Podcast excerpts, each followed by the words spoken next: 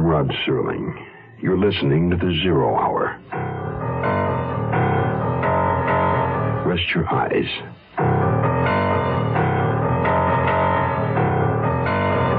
Exercise your imagination. This week, Patricia Power's eerie saga of a neighborhood besieged. Face of the foe. Starring Jessica Walter. Joseph Campanella.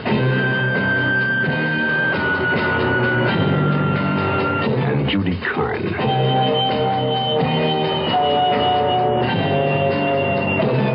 in Elliot Lewis's production of The Zero Hour.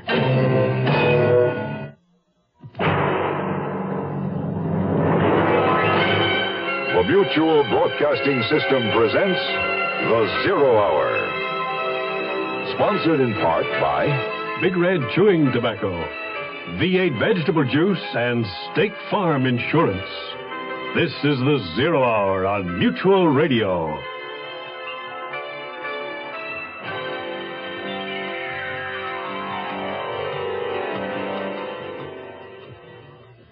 Winter in Montreal. Cold, blustery. A good time to stay indoors around a warm fire. Especially if you're a young woman like Nicole Nugent and living with a female friend like Laura Prescott. Staying indoors is an especially good idea if two women living just down the street have been murdered within the past week, which they have. Some male companionship, a shoulder to lean on, would perhaps be a comfort. Nicole has Christopher Galloway, but he's off working on a novel. And Laura has just returned home, accompanied by a gentle mannered young Englishman named Julian Brooke. A comfort? Hardly. For Laura Prescott met the man while on her way home, while another man, whose face she couldn't see, was about to drag her off into the park. Face of the Foe continues after this message.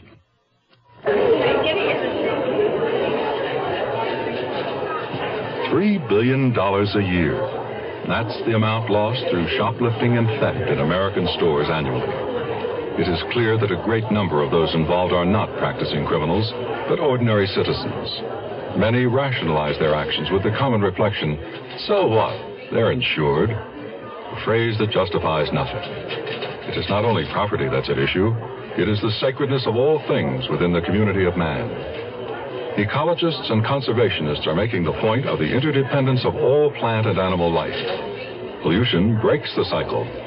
So, too, when we break the trust we owe one another in the community of man, we contribute to moral pollution. The community of man, God's club. Be an active member. This message has been brought to you by Religion and American Life in cooperation with this station.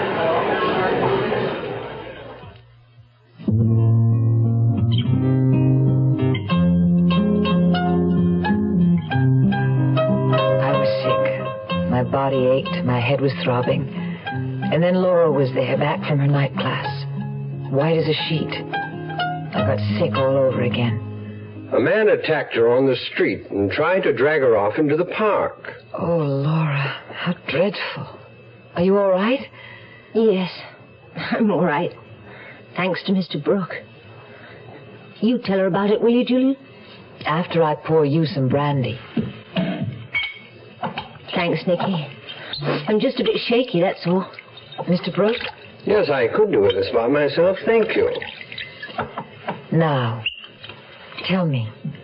Well, I was driving on Côte Saint Luc, uh, there along the park, you know, between Godfrey and Winnicott Road, when suddenly I saw this woman on the sidewalk struggling with a man. I braked my car quickly and dashed out to help her. That was a risky thing to do, but thank God you did.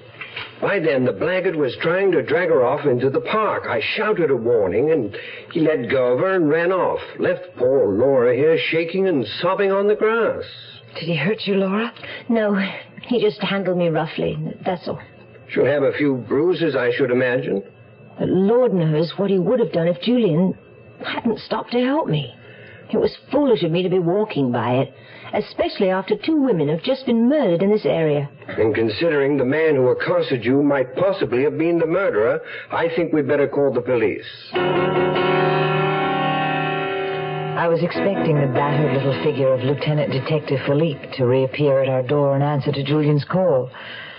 But instead, a pair of lesser police officers arrived to take notes on the incident and firmly caution Laura and me to do no more walking the streets alone at night.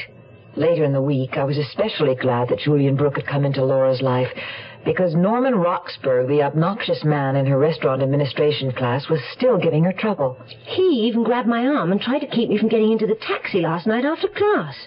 I can't reason with him, Nicky. He really hurt me. As if I didn't have enough black and blue marks from that awful little encounter in the park. Ah, that is awful, but, but what can you do about him? I've already done the only thing I can. Switch classes. They're on the same nights, but begin and end an hour earlier. So hopefully I won't have to see anything more of Mr. Roxburgh. But a lot more of Julian Brooke? Laura only smiled, but the look in her sea green eyes answered my question. It was Friday evening, and we were both dressing for our dates, hers with Julian, mine with Chris and Lisa and Guy Sabrin. Aunt Emily was also coming by to pick up the birthday cake she'd asked Laura to bake. Do you think your Aunt Emily's friend will like it? Oh, he should love it. According to Aunt Emily, Donald Hamill is a nice boy with a lot of soul. Leave it to your Aunt Emily to take in a couple of homeless boys off the street. Mm, that worries me, especially from the way she describes the other one. She thinks he may be using drugs. Mm, that could be risky. You know, Aunt Emily, we should all live life to the fullest while we're.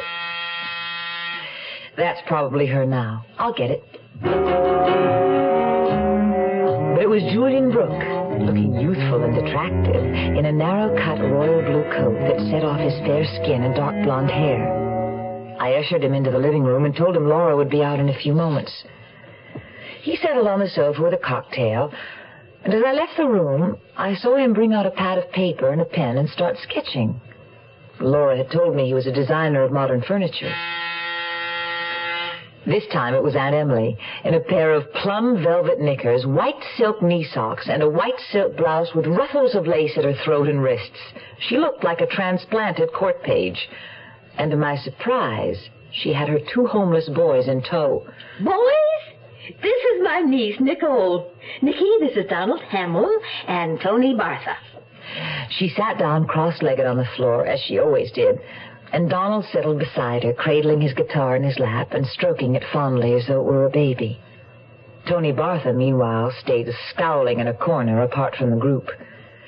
Aunt Emily's sparrow-bright eyes darted at once to the sketch Julian Brooke had been doodling.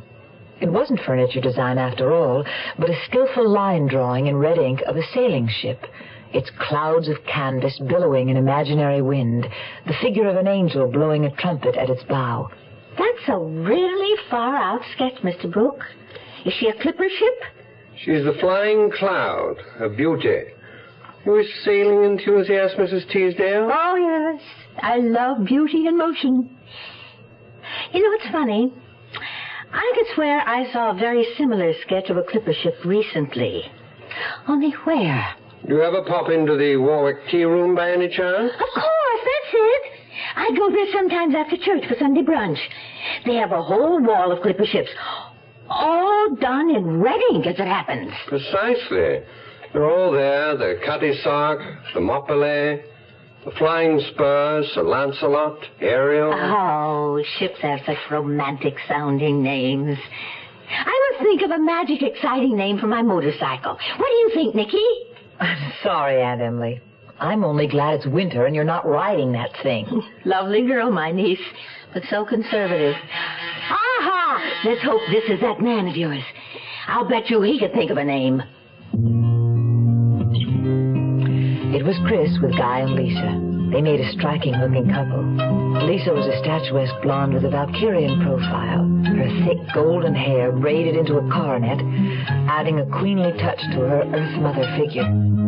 Guy Sabrin was lean and suave looking, his dark satyr face set off by a pair of bushy brows that curled upward like the horns of a devil, and a carefully groomed black Van Dyke beard. A devil's beard. What, Aunt Emily? That detective investigating Kathleen Windsor's murder. He's been asking me to describe the man I saw her with in the car that day, and I couldn't for the life of me remember what he looked like. But seeing Mr. Saberin reminded me. He had a Van Dyke beard like mine? Yes, Mr. Saberin. The man had a beard like yours. Exactly like yours. Tobacco chewing, truck driving Dave Dudley for Big Red Chewing Tobacco. Chauffeur in a big machine rolling all day. How sweet it is with Big Red. Going up to New Orleans on time all the way. How sweet it is with Big Red. You notice it everywhere. More folks chewing Big Red chewing tobacco. Truck stops and the coffee's hot and conversation's fine. Hey, Mike, watch things like out Route 59. Then you pass Big Red around and the fellas take a chew. How sweet it is with Big Red. You ought to try Big Red chewing tobacco. It's moister, smoother, more satisfying. Got a taste of his own that keeps on tasting good all chew through. Climb on board. Start chewing Big Red chewing tobacco soon. How sweet it is with Big Red. We'll return to our story in a moment.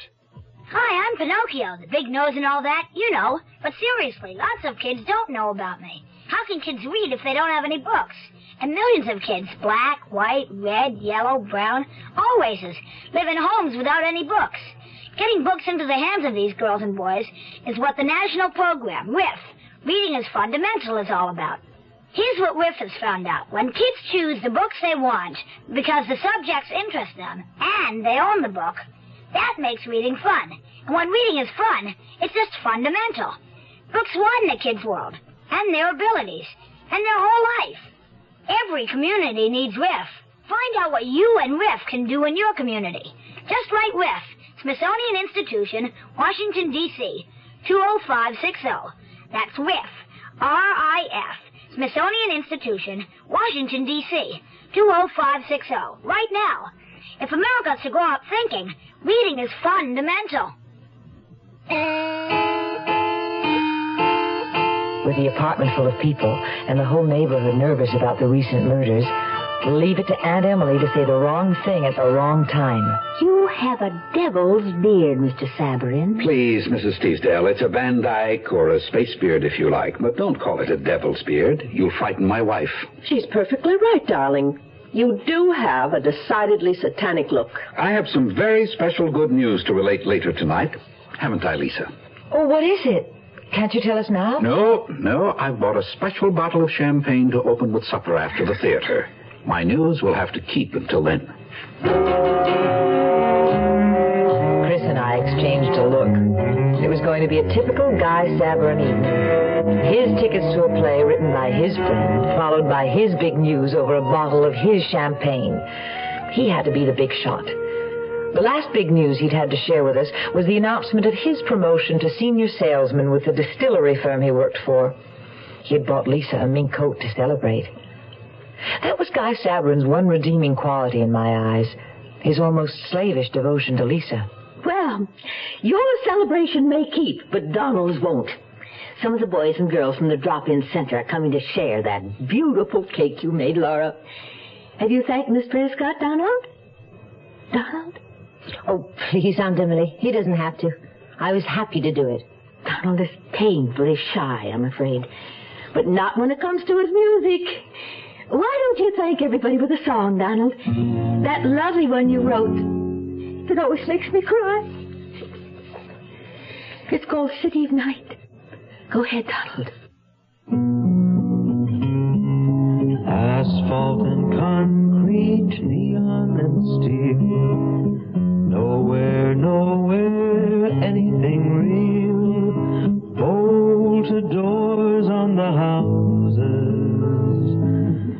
shutter doors on the hearts. Broken dreams in the concrete, murder dreams in the steel. Grief in the darkness, grief and despair. Nowhere, nowhere, someone to care.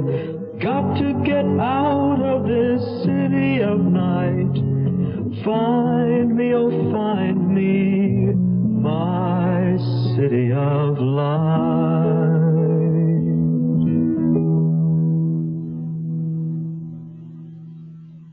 one spoke for a moment.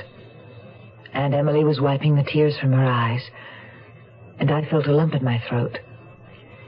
I'd found myself thinking about poor Kathleen Windsor alone in her apartment, the lonely, love-starved prey of a depraved killer.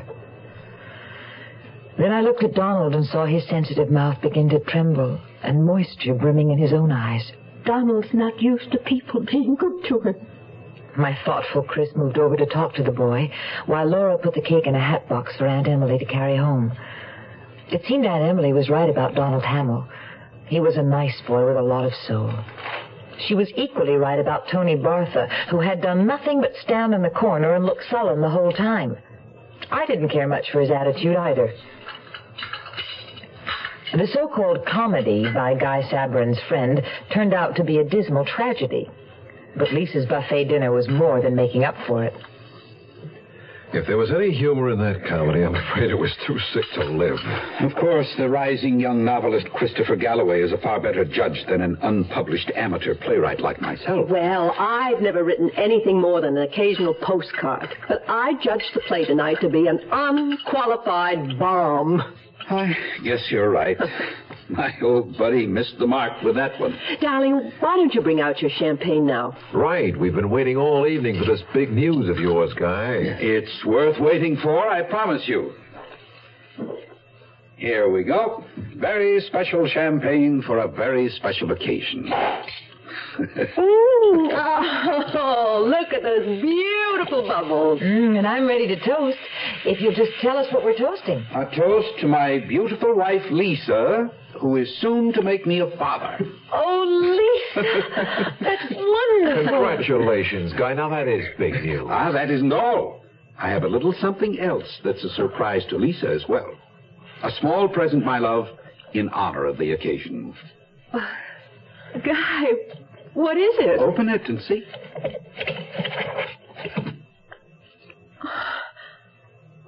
Emeralds. But how? I have a bit of news all my own, darling.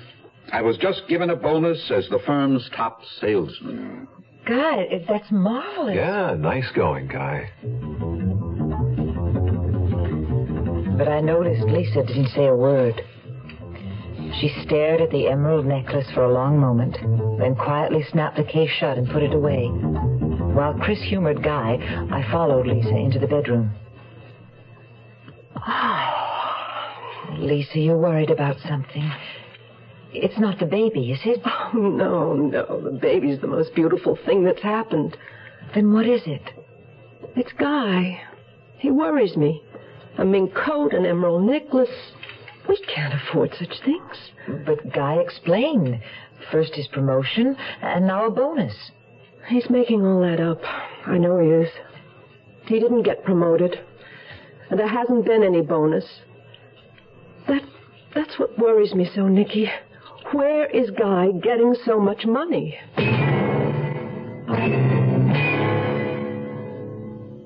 Hey, what you got there? It looks like tomato juice. It's V8. What you got there? It's V8. Looks like tomato juice. It's V8. Try it. Wow. It sure doesn't taste like tomato juice. Mm-hmm. It tastes like V8. A great natural blend of eight garden vegetables. V8 cocktail vegetable juice. V8. Certainly, State Farm has been one of the most competitive companies when it comes to rates. State Farm agent Bob Westbrook talks about car insurance value. But I think even more important than rates to most people is the service they know they're buying. With State Farm, you're in a position to get more service from more agents throughout the entire country than any other company in the industry.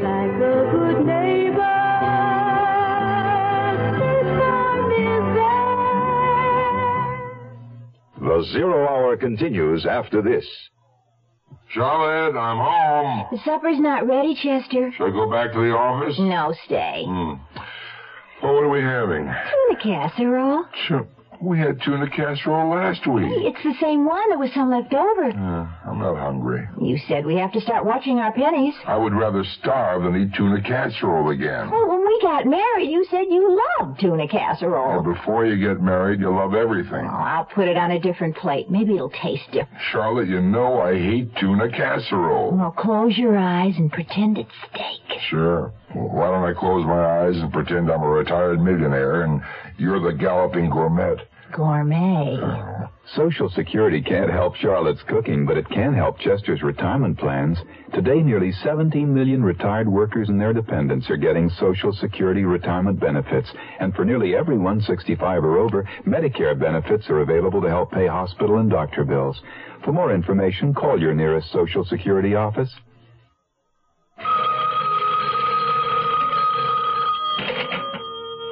It was Aunt Emily calling to tell Laura how much everybody had enjoyed her Schwarzwalder Kirschtorte. Donald had had a successful party with the kids from the drop-in center. He had played his guitar and they had all rapped around the clock, as Aunt Emily put it. But then she got on the subject of Tony Bartha. I've seen him hanging around Crestview Public School several times lately. Why would someone his age want to hang around an elementary school? My point exactly. And the other day I saw him talking to a man in a big flashy car parked at the corner by the school. When he saw me, they stopped talking and the man quickly drove away. Did you ask Tony about it? Yes. He said the man had just been asking for some directions. But I don't think I can take Tony at his word. Aunt Emily, do you think there might be a connection between Tony's taking drugs and. Well, could he be selling them to school children? That very thought occurred to me. He's no good, I'm afraid. Certainly he's no good for Donald. Then you shouldn't be letting him stay at your house. I've decided I'm not going to any longer. I'm telling him tonight that he has to leave by Monday. He can sleep at the center until he finds someplace else to go. I hope he doesn't give you any problem about leaving. He's such a surly character. Oh, he'll give me some of his lip, I suppose. But don't worry, I'll just tune him out. Right here. By the time Sunday afternoon rolled around, Laura was out on still another date with Julian Brooke. And after slaving all weekend over a hot bobbin, I was eagerly looking forward to my promised afternoon and evening with Chris. We were going to go antique shop browsing in Old Montreal, then have dinner. I'm sorry to disappoint you, Nicky, but I have to write this afternoon. You go ahead and I'll meet you wherever you say for dinner. But Chris, you promised. I know I did, Muffet, but I didn't get my quota of pages done this morning, so I'll just have to keep at it.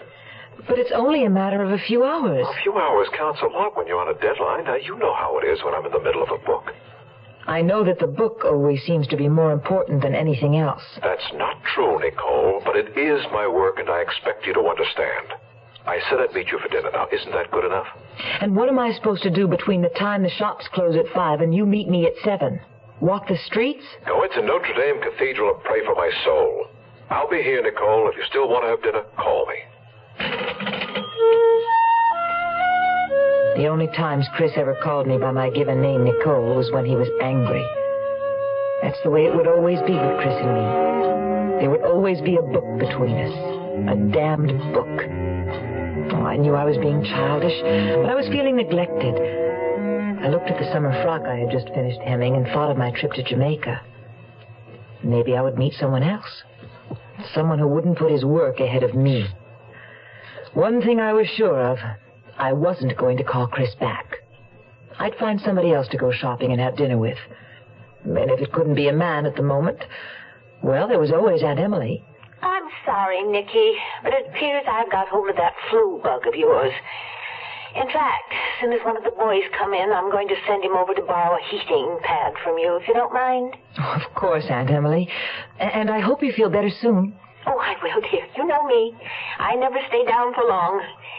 And it's just as well about this afternoon. Antiques aren't really my bag. They're too old for me. Oh, you're right, Aunt Emily. They are. Oh, there's the door. Probably one of the boys now. Ciao, dear. So I stayed home, watched TV, and cooked myself a lonely hamburger for dinner. Too stubborn to call Chris and apologize. Neither of the boys had showed up to borrow the heating pad for Aunt Emily, so I decided to take it over to her myself. Perhaps I could cheer her up a little, I thought. But I knew it was far more likely it would be she who cheered me up.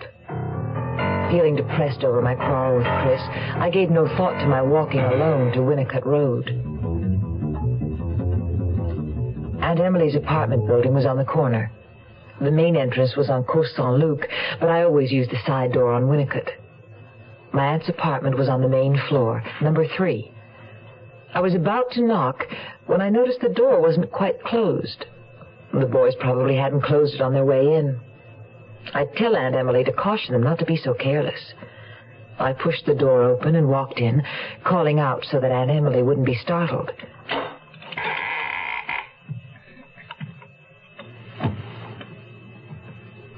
Aunt Emily? Aunt Emily? It's Nicky. The apartment was deathly quiet. Aunt Emily must be asleep, I thought. I crossed the living room, passed the door to the kitchen, and stopped dead. I saw her lying there on the cold linoleum, lying stiffly on her back with her bluish tinged, fear contorted face staring up at me. The realization slapped me across the face. Aunt Emily had been murdered. Grief in the darkness, grief and despair. Nowhere, nowhere, someone to care. You are listening to Mutual's presentation of The Zero Hour. Now, here are the bunkers Jean Stapleton and Carroll O'Connor. The house we liked the best wasn't the one we ended up buying. It was beautiful on the outside, but we found out that there were terrible termites everywhere. It would have cost us thousands of dollars to really get the house in shape. That's right, and we didn't figure on all the increases in property tax, maintenance, and other expenses. But we went to HUD and got some very good advice. Yeah, we were pretty lucky, weren't we, Archie? Lucky? No, Edith. We wasn't lucky. We were smart. I know some people never got as serious as us about buying a home. They've been having headaches ever since. Buying a home is a big deal. Learn about house hunting, property inspection, FHA insured loans, and the responsibilities of ownership in a free booklet called The Wise Home Buying Guidebook. Write HUD, Department HB, Washington, D.C. 20402. What is a Harrier? It isn't a helicopter, but it could land in your backyard. Harrier. It isn't a conventional jet, but it can match the speed of sound. Harrier. It's a revolution in aviation, and the Marines are looking for good men to fly it. Harrier. Phantom. Skyhawk. Cobra. Marine Corps. If you're a college man thinking of aviation, think Marine Corps and talk to the Marine officer who visits your school. The program is PLC Air, and there's no campus training. A few good men can even get free civilian flying lessons while they're still in college. The Marines are looking for a few good men who want to fly the Harrier, Huey, Intruder, Bronco, and the Marine Corps. Tomorrow at this time, rest your eyes and listen here to this week's continuing study in suspense Face of the Foe. I'm Rod Serling, and this is The Zero Hour. Today's episode brought to you in part by Big Red Chewing Tobacco V8 Juice and State Farm Insurance. This is The Zero Hour on Mutual Radio.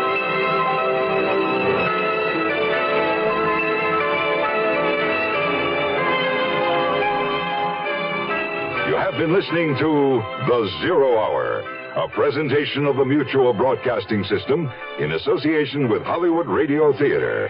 Heard every weekday at this time. Rod Serling is your host.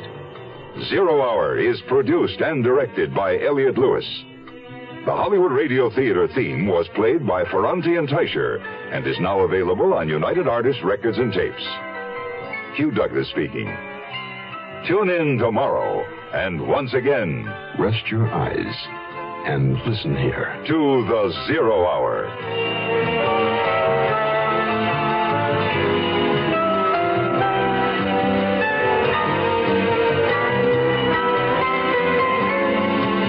This is the Mutual Broadcasting System.